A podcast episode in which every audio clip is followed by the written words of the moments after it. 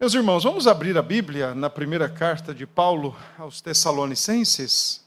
Nós vamos fazer a leitura dos versos 17 a 20 do capítulo 2.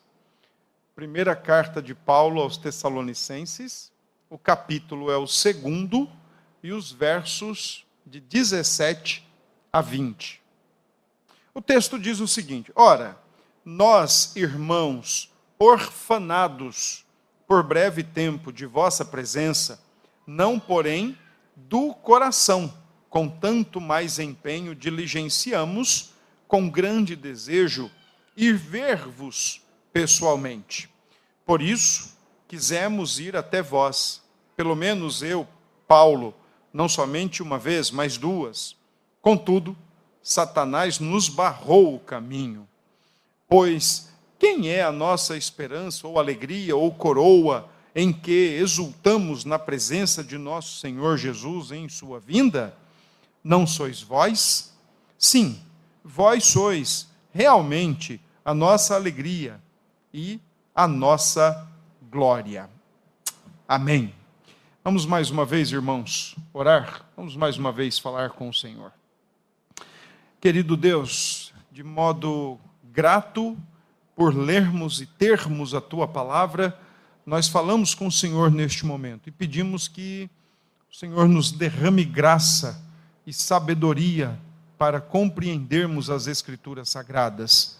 Pedimos que o teu Espírito, nosso mestre por excelência, ele mesmo se encarregue de aplicar a palavra de Deus em nosso coração, mas também de jogar luz, de lançar luz sobre o nosso entendimento, sobre a nossa alma, a fim de que nós tenhamos aqui a compreensão da verdade de Deus para a nossa vida e também saibamos como vivê-la nos dias que estamos neste mundo diante do Senhor e para agradar o Senhor. Então nós pedimos que o Senhor nos ajude. Oramos em nome de Jesus. Amém. Meus queridos irmãos, nós alcançamos aqui o final do capítulo 2 da primeira carta de Paulo aos Tessalonicenses. Como eu já disse em outra ocasião, Paulo, nesta carta, ele se estende em seu momento de gratidão. As cartas da época tinham sempre um local dentro do seu corpo escrito, sempre tinha um local reservado para expressão de gratidão. Expressão essa que também está presente nas cartas de Paulo.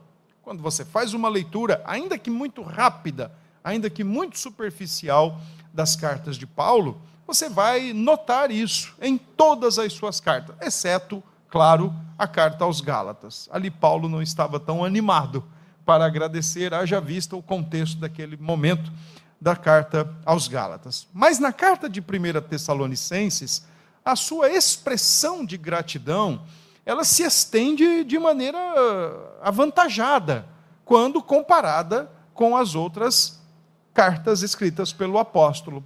Paulo, no capítulo 1, dedicou sua gratidão a Deus, especialmente porque ali em Tessalônica, por pouco tempo que ele tenha passado, realmente nasceu uma igreja genuína, uma igreja verdadeira poucos meses ali trabalhando na cidade de Tessalônica, a cidade da Europa, a cidade da região da Macedônia, junto com a Grécia. Paulo, imediatamente após ter passado pela cidade de Filipos, a sua segunda parada para a operação missionária, já nasce uma igreja em poucos meses e uma igreja realmente firme, verdadeira, genuína, cuja marca principal era a maneira como eles suportavam as, as perseguições, a maneira como suportavam os sofrimentos, as tribulações. Essa era uma marca muito importante para a igreja de Tessalônica. Por isso, Paulo dedica sua, seu primeiro momento de gratidão exatamente nesse sentido. Agradecer a Deus, porque ali existia uma igreja verdadeira e essa igreja respondia biblicamente diante das perseguições daquele momento. O segundo momento de gratidão de Paulo era agora por conta do que a palavra estava fazendo naquele lugar. E em meio àqueles irmãos e através daqueles irmãos. Todavia, agora no texto, por mais que ele encerre o segundo momento de gratidão do apóstolo Paulo, Paulo aqui compartilha, de alguma forma, as suas percepções em relação à igreja tessalonicense. Ah, nós precisamos lembrar, Paulo nos é dito através do livro de Atos dos Apóstolos, capítulo 17, que quando Paulo e os seus companheiros, Silas e Timóteo, estiveram na cidade de Tessalônica e passaram ali poucos meses, poucos meses o suficiente para duas coisas acontecerem. Primeiro, nascer uma igreja. Segundo, gerar situação de desencontros e conflitos. Diz o texto de Atos dos Apóstolos, capítulo 17, que líderes judeus, judeus tomados de inveja, ajuntaram lá um conluio de pessoas, entre eles gregos e mulheres distintas, mulheres que ocupavam certa liderança de destaque naquela cidade, e se rebelaram contra a mensagem do apóstolo Paulo. Dentro desse sentido, então, nessa direção, essa foi a ocasião do porquê Paulo e seus companheiros passaram pouco tempo na cidade e saíram às pressas para a próxima cidade que o livro de Atos nos registra, que era a cidade de Bereia. O texto de Atos 17 ainda nos diz que um homem chamado Jason foi preso, acusado de estar dando hospitalidade e de estar acobertando o apóstolo Paulo e os seus companheiros, cuja acusação era aqueles que estão transtornando o mundo, estão atrapalhando os bons costumes do mundo. E naquela ocasião, atrapalhar os bons costumes da época, os bons costumes daquele momento, era dizer que existia um outro Senhor, e este outro Senhor não era César, era Jesus Cristo. Então, essa era a acusação imposta sobre Paulo e sobre os seus companheiros de jornada ministerial, Timóteo e Silas, e foi por isso que eles saíram às pressas daquele lugar. De alguma forma, Paulo está novamente revisitando esse episódio no texto que nós fizemos a leitura nesta noite. Quando Paulo escreve esta carta, nós precisamos lembrar, Paulo não está na Bereia mais. A consequência ali das viagens, né, ou a sequência natural do caminho traçado pelo apóstolo Paulo, na sua segunda viagem missionária, foi o seguinte: Paulo chega em Filipos, depois ele passa na Tessalônica, em seguida ele vai para Bereia, até que então ele chega na cidade de Corinto. E aí nós já estamos no capítulo 18 do livro de Atos dos Apóstolos. E é na cidade de Corinto, e é da cidade de Corinto, que Paulo então se corresponde com os tessalonicenses. E partilha com eles sua percepção seu cuidado, seu zelo pastoral, seu amor pastoral por aquela igreja que tinha ficado em Tessalônica e que ele só tinha notícias da parte de Timóteo, que era uma igreja que estava enfrentando as perseguições, reagindo às perseguições e os sofrimentos de maneira bíblica. Então, Paulo, nesse final de texto aqui do capítulo 2, ele aproveita para falar das suas percepções em relação à igreja de Tessalonicenses, percepções essas que, creio eu, que não só devem ser encontradas na, no coração de uma liderança de uma igreja, como também deve ser encontrado no coração de qualquer cristão que ame sincera e devotadamente ao Senhor da igreja, como também que ame sincera e devotadamente à igreja de Jesus Cristo. Nós vivemos num período meio dualístico, né? ou dual. Pessoas dizem amar o noivo, mas não querem contato com a noiva. Eu acho isso um pouco perigoso, porque quem ama o noivo também deve amar a noiva. Aliás, né? Esse é um dos melhores argumentos, penso eu, que nós podemos elencar exatamente para quebrar com essa cultura de desigrejados do nosso tempo. Como posso amar o noivo se não amo a noiva? Como posso dizer que rendo-me aos pés do noivo se não me incluo em uma coletividade chamada igreja, noiva de Cristo, que também tem a mesma intenção, se prostrar aos pés do Redentor e servi-lo como Senhor e Salvador de sua vida. Eu, às vezes, acredito que é um pouquinho, seria um pouco, é, um pouco embaraçoso você receber o convite da parte de uma pessoa para ir até a sua casa e dizer: Olha, você vai lá em casa, eu quero estar com você, quero passar um tempo com você, ou vai lá em casa, nós vamos fazer uma refeição juntos, por favor, venha até a minha casa. E aí você então pergunta para o seu anfitrião: A sua noiva vai estar presente? Sim, a minha noiva vai estar. Ah, então eu não vou, porque eu não gosto da sua noiva. Que incoerência seria essa?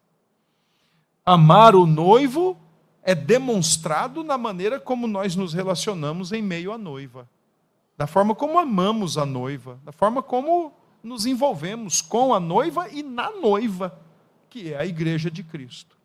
Então, penso eu que a maneira como Paulo se mostra aqui neste texto, faríamos muito bem também se nós também cultivássemos e desenvolvêssemos as mesmas percepções paulinas, pastorais, cristãs em relação à igreja de Jesus Cristo. E a primeira percepção de Paulo é o seguinte: o amor paternal que ele tem pela igreja de Tessalônica. O amor paternal que ele tem pela igreja de Tessalônica. Paulo diz no versículo 17 que ele está orfanado. Ele diz aqui no texto: ora, nós, irmãos, orfanados. Paulo aqui não está tratando os tessalonicenses como órfãos, mas ele está, juntamente com Timóteo e Silas, estão se autotratando como orfanados, porque eles estão sem a presença, o convívio, a companhia, o companheirismo, o dia a dia dinâmico junto com seus filhos espirituais gerados na cidade de Tessalônica por poucos meses de trabalho. É assim que Paulo está se vendo sem os tessalonicenses junto com ele. Estou orfanado. Estou sem meus filhos espirituais. Estou sem aqueles que foram gerados através do serviço religioso, do serviço evangelístico de Paulo, e estou agora orfanado o carinho pastoral, o cuidado paternal de Paulo, então, é expresso exatamente desta forma: aquele que se sente órfão de estar na igreja ou de estar com a igreja. Interessante. Pouco tempo atrás, passamos aí por um evento que talvez, sabe Deus, nós não gostaríamos de tê-lo mais, de passar mais por ele, me refiro à pandemia, claro. Se bem que às vezes eu confesso, irmãos, eu, eu falo por mim aqui. Não falo por nenhum presbítero, nenhum conselho. Mas falo por mim. Às vezes eu fico pensando assim, puxa vida, como eu queria outra pandemia. Falo. Eu já disse isso lá em casa, inclusive. Por uma série de razões. Queria. Quantas e quantas pessoas eu não ouvi assim, durante a pandemia? Ah, que saudade da igreja. Ah, que vontade de estar na igreja com os meus irmãos. Ah, que vontade de estar com o povo de Deus. Ah, que vontade de estar nos cultos. Ah, que vontade de estar cantando com a igreja, ouvindo a pregação com a igreja. E então, o ano de 2020 foi um ano de maior fechamento, o ano de 2021 com alternâncias, e quando então, logo no final de 2021, resolveu-se que agora abriria-se de uma vez, de fato, muitos saudosistas estiveram nos cultos, mas não passou de dois meses, dois meses e meio, para voltar o que era antes. Não aquele cuidado paternal ou maternal ou fraternal com a igreja, mas para simplesmente olhar quem tinha que olhar, rever quem tinha que rever e pronto. Agora eu posso voltar à minha rotina diária ou à minha rotina de antigamente. Interessante é que o apóstolo Paulo, então, ele diz o seguinte: irmãos, olha, eu fui forçado a sair daí. Coloque-se no lugar de Paulo. Uma coisa é quando nós temos que mudar de uma igreja ou sair de uma igreja, e precisamos mesmo, às vezes acontece. Pessoas mudam de cidades, mudam de empregos e com isso tem que mudar de cidades, mudar de estado. Outros vão estudar e vão estudar fora, então precisam mudar de cidade, mudar de estado, até mesmo de país. Outro dia eu estava conversando com um casal que é membro aqui da nossa igreja ainda. Estão morando em Portugal. E a grande dificuldade deles é achar uma igreja lá. E então, em meio à conversa, eles me disseram: Olha, eu queria achar uma igreja como a IPF. Eu falei: Não vai ter. IPF só tem uma. Fica no Valentina, João Pessoa, Paraíba, Brasil. Não tem igual. Percebe como nós nos sentimos, é, não só aqueles que cuidam da igreja, acabam se sentindo é, orfanados, porque não estão com os seus, mas até mesmo a igreja, a igreja genuína, a igreja sincera, ela se sente faltosa, ela se sente ausente, ela se sente meio que retalhada quando ela não está com os seus. E dura coisa é quando ela busca se encaixar e não se encaixa. Pior ainda, dura coisa é quando ela procura, procura encontrar aquilo que ela vivenciava na sua igreja. E aí mudou e agora não encontra mais. Mas isso, de alguma forma, não significa dizer que a igreja A, B, C é melhor. Mas significa dizer que os vínculos e os laços fraternais, é, é, irmanados em Cristo Jesus, que nós construímos num lugar, são suficientes para nos fazer, às vezes, se sentir como Paulo, orfanados. Orfanados. Confesso aos irmãos, Geralmente em janeiro eu aproveito alguns dias de férias. Às vezes coopero com algumas igrejas, ajudo algumas igrejas que me convidam, mas afirmo, nunca é a mesma coisa. Nunca é a mesma coisa. É assim que Paulo se sente. Trabalhou meses, viu uma igreja nascer, forçosamente teve de sair de Tessalonicense, de Tessalônica, perdão, e agora é assim que ele se sente. Não está com os seus filhos espirituais gerados pela pregação do evangelho e pela mensagem que transtornava a cultura da época, e simplesmente então ele diz: estamos orfanados, estamos sem vocês, e então estamos aqui agora órfãos de filhos. Nada a ver com o, a síndrome do ninho vazio, tá certo? Mas Paulo gostaria de estar com seus filhos. Crente deve gostar, amar, estar com outros crentes. Pastores, presbíteros, diáconos, oficiais da igreja devem gostar de estar com outras pessoas, especialmente de estar com a igreja.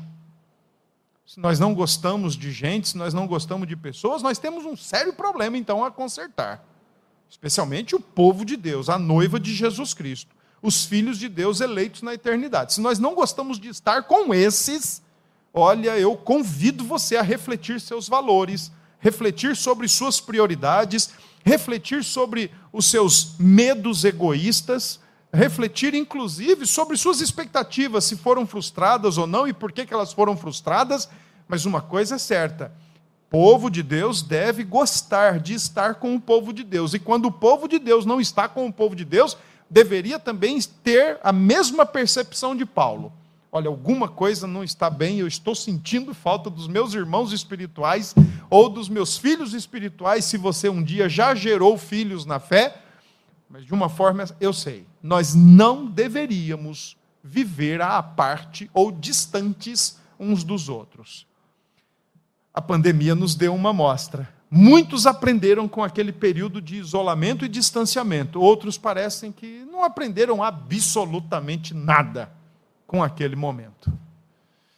Por isso que às vezes eu fico no meu íntimo, como seria boa, talvez, uma outra pandemia, para ver se aprendem mais. Porque é assim que a gente aprende. Nós temos uma, uma perspectiva muito complicada nos nossos dias de achar que para nós aprendermos tem que ser prazeroso. Nem sempre. A Bíblia ensina que nós aprendemos na tristeza. A Bíblia ensina que nós aprendemos no tédio. A Bíblia ensina que nós aprendemos nas lutas. Aliás, nessas ocasiões são as melhores lições que nós aprendemos. Alguns, é verdade. Alguns infelizmente. Então, a perspectiva de Paulo no verso 17 é mostrar o seu apreço, o seu amor paternal, pastoral pela igreja de Tessalônica, e eu não estou exagerando quando digo que nós todos poderíamos, de alguma forma, demonstrar amor pastoral uns pelos outros. Se você já leu as Escrituras, especialmente as cartas de Paulo, você, deu, você deve ter se deparado com uma expressão que Paulo usa, que é a expressão uns aos outros. Isso é uma palavrinha grega, uma palavra única, que é traduzida desta forma: uns aos outros. Essa palavra aparece mais de 100 vezes na carta de Paulo, nas cartas. E quando elas aparecem, elas aparecem sempre no sentido de consolar uns aos outros, admoestar uns aos outros, instruir uns aos outros, ensinar uns aos outros, perdoar uns aos outros, suportar uns aos outros. Percebam que essa essa palavrinha, ela não só ensina que a vida cristã ela é vivenciada, experimentada, desenvolvida, né, na coletividade, como ela também traz uma responsabilidade de crente cuidar de crente crentes cuidando de crentes. Paulo usa essa expressão mais de 100 vezes nas suas cartas. Então, se nós pararmos para pensar um pouquinho, puxa vida, como é importante a coletividade ou o corpo de Cristo. Deveríamos nos sentir como Paulo, orfanados, quando não estamos no corpo ou com o corpo, deveríamos nos sentir orfanados quando não somos pastoreados e quando não estamos pastoreando ou contribuindo no, no ministério de serviço de um para com o outro. Paulo termina o versículo 17, depois de expressar a sua, a sua, concep, a sua percepção de orfanado, então ele diz o seguinte: olha, que desejava ver os Tessalonicenses pessoalmente mais uma vez. E aí no versículo 18, para nossa surpresa, Paulo cita Satanás. E Paulo cita a percepção dos bloqueios ou dos obstáculos levantados por Satanás para que ele não estivesse mais entre os tessalonicenses. Eu, particularmente, não encontrei registro de que Paulo ainda tivesse estado entre os tessalonicenses uma segunda vez ou uma terceira vez. Diferente de Corinto, por exemplo, Corinto é conhecido, é sabido que Paulo esteve em Corinto mais de uma vez. Como também não é sabido se Paulo esteve mais de uma vez em outras cidades, como Éfeso, tá bem? Ah, como Filipos, se bem que Filipos existe uma teoria que ele passa ali muito rapidamente. Mas estar mesmo uma segunda vez com outras igrejas não é sabido muito explicitamente, muito seguramente. Mas uma coisa é certa, uma coisa é certa: Paulo quer estar com os Tessalonicenses de novo. Mas aqui Paulo entende que o obstáculo que o impediu de estar com os, com os Tessalonicenses, os seus leitores, foi Satanás quem colocou. E é interessante, porque, se você lembrar comigo, a igreja de Tessalônica, ela não começa de acordo com o, o projeto inicial de Paulo projeto inicial de Paulo e de Silas eram a Ásia, era ir para a direção asiática.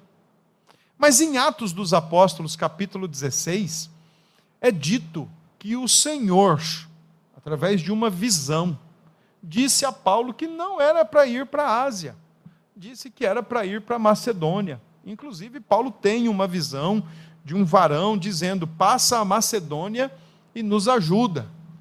Agora, no capítulo 16 de Atos, é dito ali que Paulo foi impedido de ir até a Ásia. E então ele narra a experiência do seu impedimento. E agora nós estamos novamente vendo Paulo falar de um impedimento, só que agora Paulo não está falando simplesmente de um impedimento, de um impedimentozinho qualquer, até mesmo um impedimento do próprio Deus, mas Paulo está tratando de um obstáculo levantado por Satanás. Veja o que diz o versículo 18. Por isso, quisemos ir até vós, pelo menos eu, Paulo, não somente uma vez, mas duas, contudo, Satanás nos barrou o caminho. E agora, irmãos, o mesmo homem que teve um impedimento da parte do próprio Deus de seguir numa direção, discernidamente, agora ele diz que não é mais Deus, agora é o próprio inimigo das nossas almas, Satanás, cuja palavra significa adversário. É o adversário quem está barrando Paulo. Não uma, mas duas vezes. De conseguir chegar até a cidade de Tessalônica para estar com os seus filhos na fé. E isso certamente aumentava mais ainda a angústia de Paulo por não poder estar com os seus filhos espirituais em Cristo Jesus. Ao que tudo indica, a maneira como Satanás barra o caminho de Paulo tem a ver com o desfecho que acontece na cidade de Tessalônica. E Paulo teve o discernimento. A visão foi muito clara, a palavra foi muito clara. E o curioso, se você puder voltar sua Bíblia em Atos 16 agora, quero só mostrar aqui um texto para vocês que é muito significativo, porque faz o texto aqui, a ideia aqui do texto, é que Paulo e os seus companheiros usaram a inteligência para chegar a essa conclusão, somada a algumas questões. Veja só o que Paulo diz no é, Atos dos Apóstolos, perdão, 16, verso 6, diz assim: percorrendo a região frígio-gálata, tendo sido impedidos pelo Espírito Santo de pregar a palavra na Ásia, defrontando Mísia, tentavam ir para Bitínia, mas o Espírito de Jesus não o permitiu.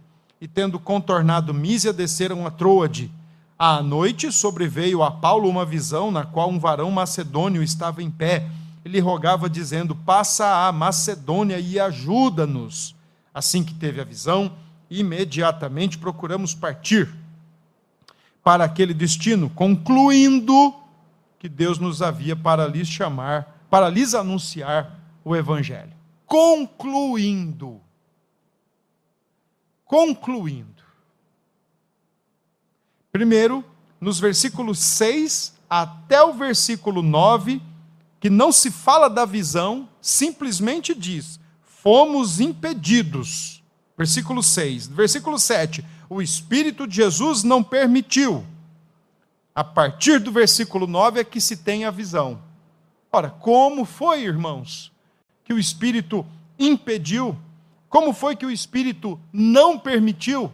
Certamente alguma palavra, alguma profecia, haja vista, né? Silas estava junto com Paulo. Certamente alguma palavra foi dada especificamente naquele sentido. E depois veio a visão. Passa a Macedônia e nos ajuda. Então, versículo 10. Assim, concluindo, somaram as coisas, analisaram as coisas e chegaram a uma conclusão. Assim, às vezes, como a gente faz alguns trabalhos escolares, acadêmicos, vamos escrever, vamos lendo, vamos pesquisando, então chegamos a uma conclusão. Da mesma forma, Paulo. Ele chegou a uma conclusão, guiado, orientado pelo Espírito de Deus. Mas agora nós, estamos, nós também estamos lidando com um texto em que Paulo está dizendo: olha, o, o próprio Satanás nos barrou. Por que, que Paulo não diz assim? O próprio Deus nos barrou. Porque, irmãos, se pregar o Evangelho é uma legítima tarefa, é uma genuína tarefa, estar com a igreja também é uma genuína tarefa, ou é um genuíno chamado de Deus. Se abrir as Escrituras, partilhar do Evangelho com as pessoas, é uma genuína e legítima tarefa, estar irmanado com o povo de Deus também é uma legítima e genuína tarefa. Percebam, Paulo chega então à compreensão que o fato de ser barrado de rever seus irmãos, de ter comunhão com seus irmãos e de estar com seus irmãos, não existia nisso sequer um dedo divino. Mas existia nisso a mão do adversário, embarrar a comunhão da igreja, embarrar a comunhão do povo de Deus.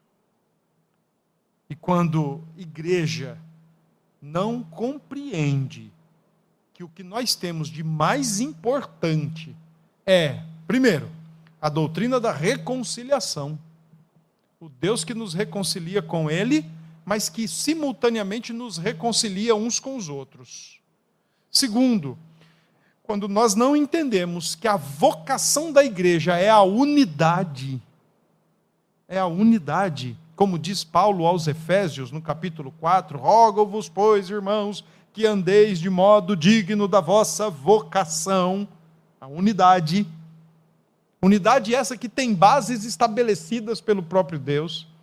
Então, quando nós não compreendemos isso, eh, nós acabamos laceando nossas convicções, acabamos negociando valores e aquilo que a Escritura diz, suportai-vos uns aos outros, convivemos tranquilamente com as ideias. Não suporto fulano. E estamos juntos no mesmo barco. Quando a Escritura diz amai-vos uns aos outros, não amo fulano e eu não quero amá-lo, eu odeio fulano. Eu não gosto desse irmão, eu não gosto dessa irmã. E estamos juntos no mesmo barco. Então é, é, é incoerente. Agora, só tem um detalhe, e isso vem desde tempos antigos, quando uma igreja não vive em unidade, o inimigo das nossas almas, o adversário, é o plantador da semente da discórdia e é aquele que mais vibra e se alegra quando a igreja de Jesus não vive em unidade, em comunhão e em reconciliação. Percebe que o que Paulo está entendendo aqui é Deus jamais impediria Paulo de estar em comunhão com seus filhos na fé outra vez. Mas se tem alguém que luta contra a comunhão da igreja, a união da igreja, a reconciliação da igreja, esse se chama o adversário das nossas almas. Por isso, então, Paulo tem o discernimento. Não passar a Ásia, o seu tempo chegaria, como de fato chegou depois. Mas naquele momento, estar com os irmãos e ser obstaculado não era obra de Deus, era obra de Satanás. Então, eu quero recomendar aos irmãos que tenham muito cuidado quando porventura começar a pensar ou tentar racionalizar que Deus não quer que você tenha comunhão com o seu próximo, ou que você não precisa estar em comunhão com a igreja, ou que você pode ser um cristão na sua casa isoladamente falando. Afinal de contas, hoje a maioria das igrejas fazem transmissões dos seus cultos, né? Porque não é culto. Não é culto. Culto é aquele que se dá no prédio, juntos, até debaixo de uma árvore. Não precisa ser num prédio especificamente, não. O culto é aquele que se dá na congregação dos santos, na comunhão dos santos. Esse é culto. Pode ser debaixo de uma árvore, debaixo de uma ponte, numa, numa esquina aqui do, da praça. Ali é culto. Isso sim é culto. Agora, o que a gente transmite é transmissão, transmissão de conteúdo. E que, por sinal, abençoa e tem abençoado muita gente.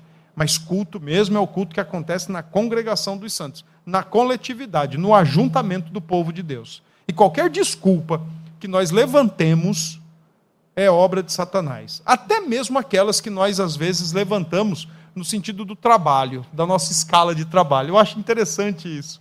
Como nós crentes somos suscetíveis a esse ponto. Vocês sabiam? Vocês sabiam que se um adventista ele for escalado para trabalhar no sábado, ele evoca a lei do país e não tem quem faça ele trabalhar no sábado? Eles não assistem aula, eles não trabalham no sábado, e se ele for para a escala no sábado, ele evoca a lei e ele não vai no sábado. O povo de Deus se deixar trabalho de domingo a domingo e não quer saber de igreja. Eu acho isso interessante demais a maneira negociada de valores, de princípios, do que é mais importante, do que é mais é, indispensável para nós. É, é curioso isso. Alguns anos atrás, eu estava indo para São Paulo. Foi num dia 31, não, dia 1 perdão. Foi num dia 1 isso eu não, não, não, vou me lembrar bem aqui agora, mas eu acho que o dia primeiro, nessa época aí, foi num, numa sexta-feira. E aí o, o motorista do Uber, conversando comigo, né? Eu gosto de conversar. E aí ele começou a contar para mim.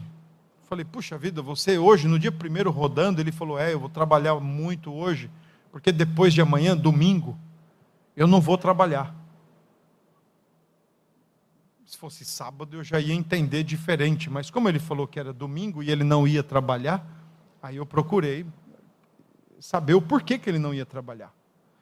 E qual foi a resposta dele? É dia do Senhor. Internamente eu dei um glória.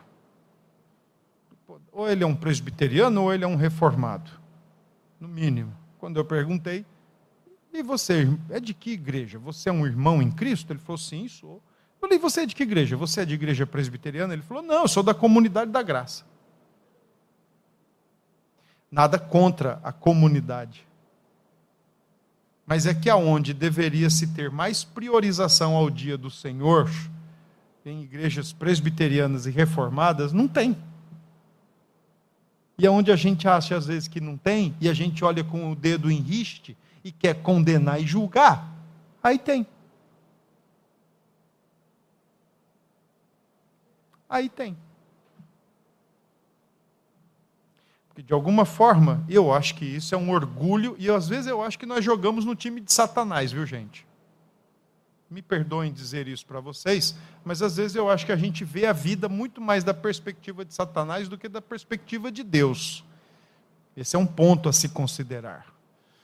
Porque se tem algo que nos ameaça, segundo o presbítero Solano Portela, se tem algo que ameaça o calvinista é o orgulho. Orgulho ameaça o calvinista de achar que ele é um povo e o resto é o resto. E coisas como essas são extremamente importantes e humilhantes para mostrar que tem muita gente séria, aliás, muito mais séria que talvez nós todos juntos, em outros lugares que nós reputamos como menos puro doutrinário e teologicamente. Uma pena. Às vezes eu acho que a gente joga na perspectiva de Satanás. Quando Pedro deu espaço para a sua para sua seta. Eu, eu não acredito que Pedro é, foi possesso ali por Satanás. Como também não acredito que precisamos ser possessos para dar ouvidos ao que ele fala. E muito menos para comprar uma visão de mundo que ele sugere. Pedro, quando deu espaço, e o Senhor Jesus o repreendeu e disse: Olha, arreda-te para trás de mim, Satanás.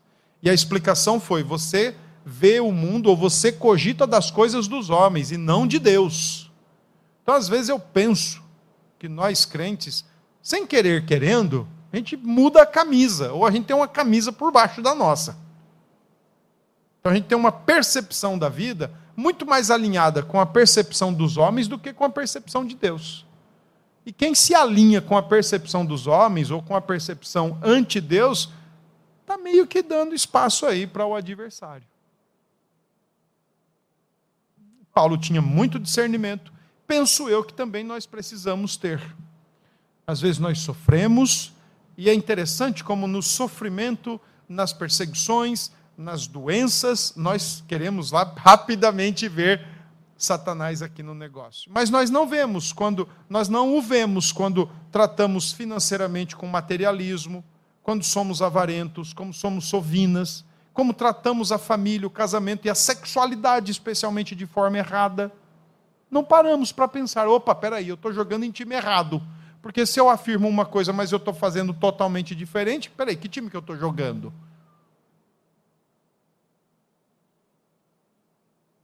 É? Ninguém precisa ser possesso para jogar no time dele. Basta dar ouvido ao que é bradado hoje em dia. Ao que é, ó, colocado como espírito do tempo e deixa isso deixa isso nos levar. Finalmente o texto então nos versículos 19 e 20, Paulo apresenta a sua perspectiva escatológica, ou Paulo entende o seguinte: se eu não os ver novamente em terra, eu os verei na glória. Algo tão interessante que às vezes nós nos nós mesmos brincamos uns com os outros. Olha, se eu não te ver mais, na glória eu te vejo. Pelo menos é o que a gente diz. E aqui, mais ou menos, os versículos 19 e 20 são exatamente isso. A perspectiva escatológica de Paulo de estar novamente com os tessalonicenses reunidos e ajuntados.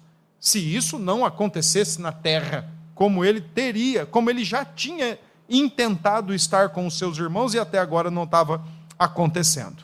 Versículo 19 ele diz: Pois quem é a nossa esperança ou alegria ou coroa em que exultamos na presença de nosso Senhor Jesus em sua vinda? Não sois vós? Ideia de coroa aqui é muito comum no apóstolo Paulo, embora seja uma coroa uh, muito michuruca aos nossos olhos. Não era na época de Paulo.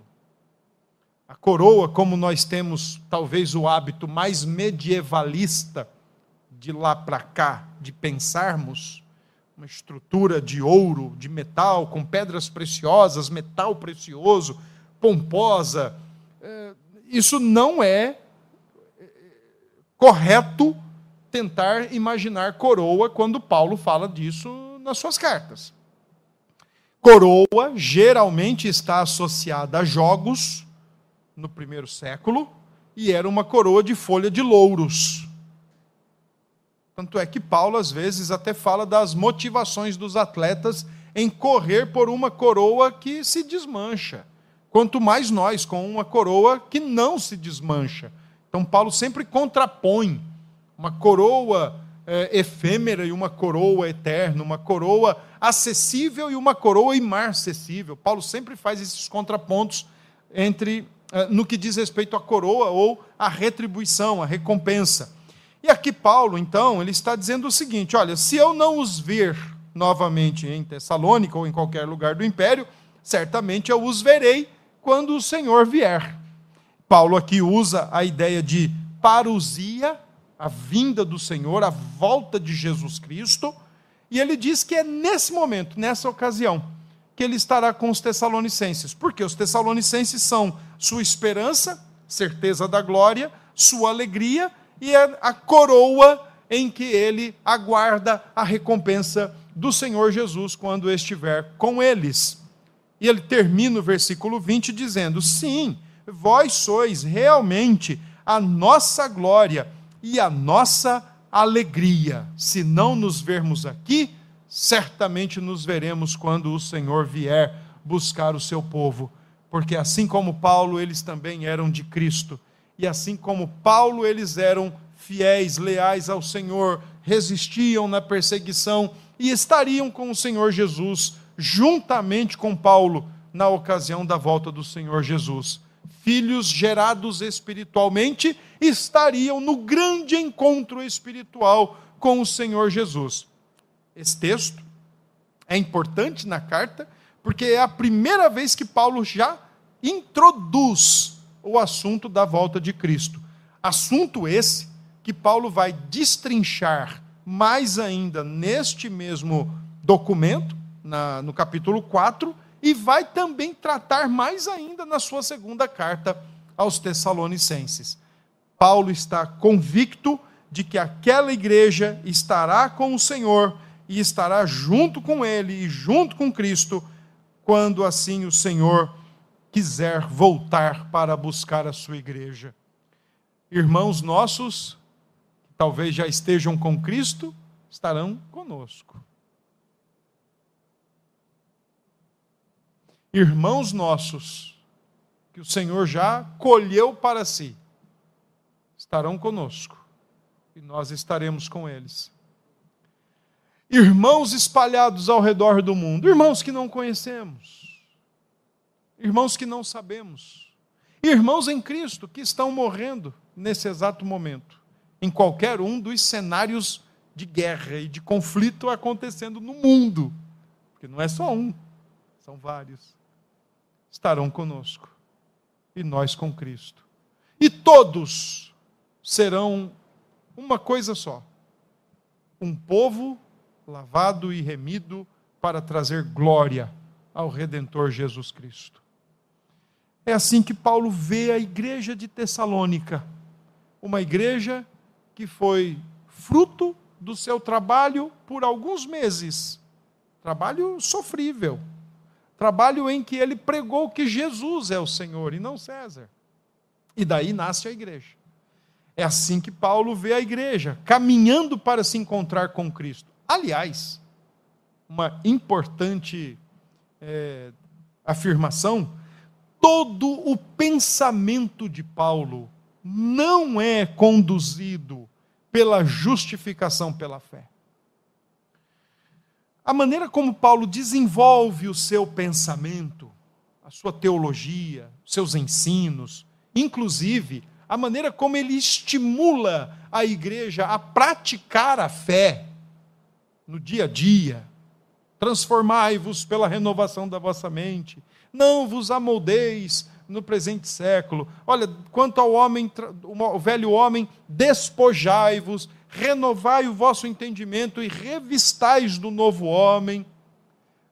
Toda a maneira como Paulo ensina, tanto a boa teologia como a boa prática cristãs, não é baseado na justificação pela fé, mas é baseado na volta de Cristo. Uma igreja comprada por Cristo, alcançada pelo Evangelho de Cristo, trazida à vida pelo Espírito de Cristo e que agora ruma em direção a encontrar-se com Cristo, a encontrar-se com o seu Senhor. Essa é a perspectiva de Paulo.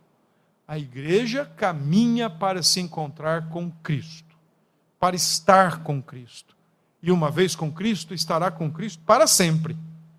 Nada mais há de separar a igreja, nada mais há de quebrar a comunhão da igreja, nada mais há de ameaçar, de distanciar irmãos, separar irmãos, nem a morte mesmo haverá de separar irmãos, porque diz o texto bíblico que nem morte haverá mais. Enquanto isso, nesse mundo, certamente faríamos muito bem se aprendêssemos a amar mais a igreja, amar mais a noiva de Cristo, desejar mais estar com a noiva, participar mais da noiva, ser mais fiel como noiva, faríamos muito bem se assim fizéssemos. Como também faríamos muito bem se fôssemos uma noiva com mais discernimento, para que não corrêssemos o risco de nos tornarmos uma noiva adúltera, de jogar no outro time, ao invés de estar aliançada única e exclusivamente com o noivo Jesus. Mas também, como noiva neste mundo, saibamos que estamos para abençoar a vida uns dos outros. E se estamos aqui, estamos porque, de fato, o evangelho lá no passado foi pregado. Lá no passado, diz Tertuliano, ainda no terceiro século, que o sangue dos mártires seria a sementeira da igreja. Muitos morreram para que hoje a igreja ainda estivesse aqui como ela está, apesar de todo o adversário e de todos os, os obstáculos e barreiras levantados na história da igreja contra a igreja de Cristo. A igreja está aqui, a igreja avança, a igreja prospera, a igreja cresce. Ela se desloca às vezes, globalmente falando. Se desloca, sim, se desloca dados momentos ela cresce mais num lugar, em outros momentos ela quase é extinta, mas não será, porque é a igreja de Cristo. É a igreja que no final servirá de testemunho da glória e da graça de Jesus Cristo na cruz do Calvário. É a igreja. É a igreja que é a alegria do seu noivo. É a igreja que é amada pelo seu noivo. É a igreja de Cristo. Faríamos muito bem se nós começássemos a pensar que a vida para a qual nós fomos chamados para viver é uma vida que no final nós vamos nos encontrar com o noivo. E certamente com ele estaremos. Mas uma coisa é certa: como também o fato de nos encontrarmos com o noivo deveria ser suficiente para revermos os nossos conceitos, revermos os nossos valores revermos a nossa mentalidade de vida neste mundo e, de fato, sermos mais fiéis, mais leais ao Senhor. Que Deus tenha misericórdia de nós como igreja e que Deus nos ajude a andarmos de modo digno do nosso Senhor Jesus, do noivo da igreja, neste mundo. Que Deus nos ajude. Amém.